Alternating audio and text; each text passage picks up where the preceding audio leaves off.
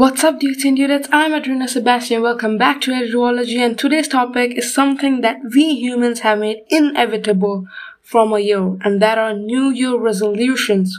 I really appreciate the people who continue their goals and achieve it by the end of the year, or keep doing it to achieve it the next year also, like mad respect. And for the people like me, I have some tips so that we can also make progress and achieve our goals or New Year resolutions. So let's dive deep into the tips.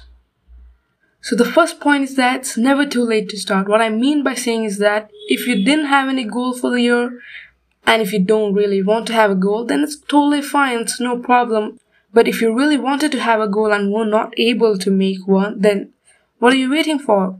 Start now. Like, think of a goal, make a goal which you really want to achieve and work towards it. And if you made a goal and were not able to achieve it, for example, your goal was to stay fit or to stay, to be fitter, then, and you were not able to go to the gym or work out today or this week because you were busy or for whatever reasons, then don't stop it.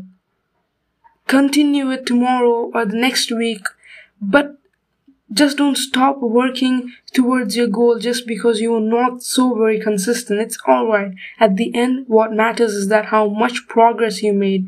It doesn't matter if you achieved the goal or not, but if you made progress, it's fantastic. That was the first point. Now the second point is that include goals to schedule, not schedule to goals. We humans have a habit that if we want to achieve something, we reschedule our already existing fantastic routine just for that one thing. But if we want to start something new, then we should try to incorporate that goal into our routine other than just doing it the other way. And I think this is really an important point to keep in mind. And lastly, I would like to share with you some simple resolutions that anybody can achieve.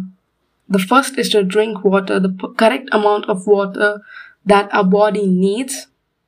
You can find so many apps in the App Store. I, I use Hydro Coach, which is really good. It's not sponsored anything, but I like that app. You can check it out. The second thing you can do is read one book every month. This is a really good resolution everybody should take because reading a book is not something that we do very often in this generation. So try to do that and sing and dance every day or review your previous year and reflect on yourself or simply do what your heart says but don't quit your goals just because you are not consistent. You can start today. If you didn't do it today you can start tomorrow or next month but do it.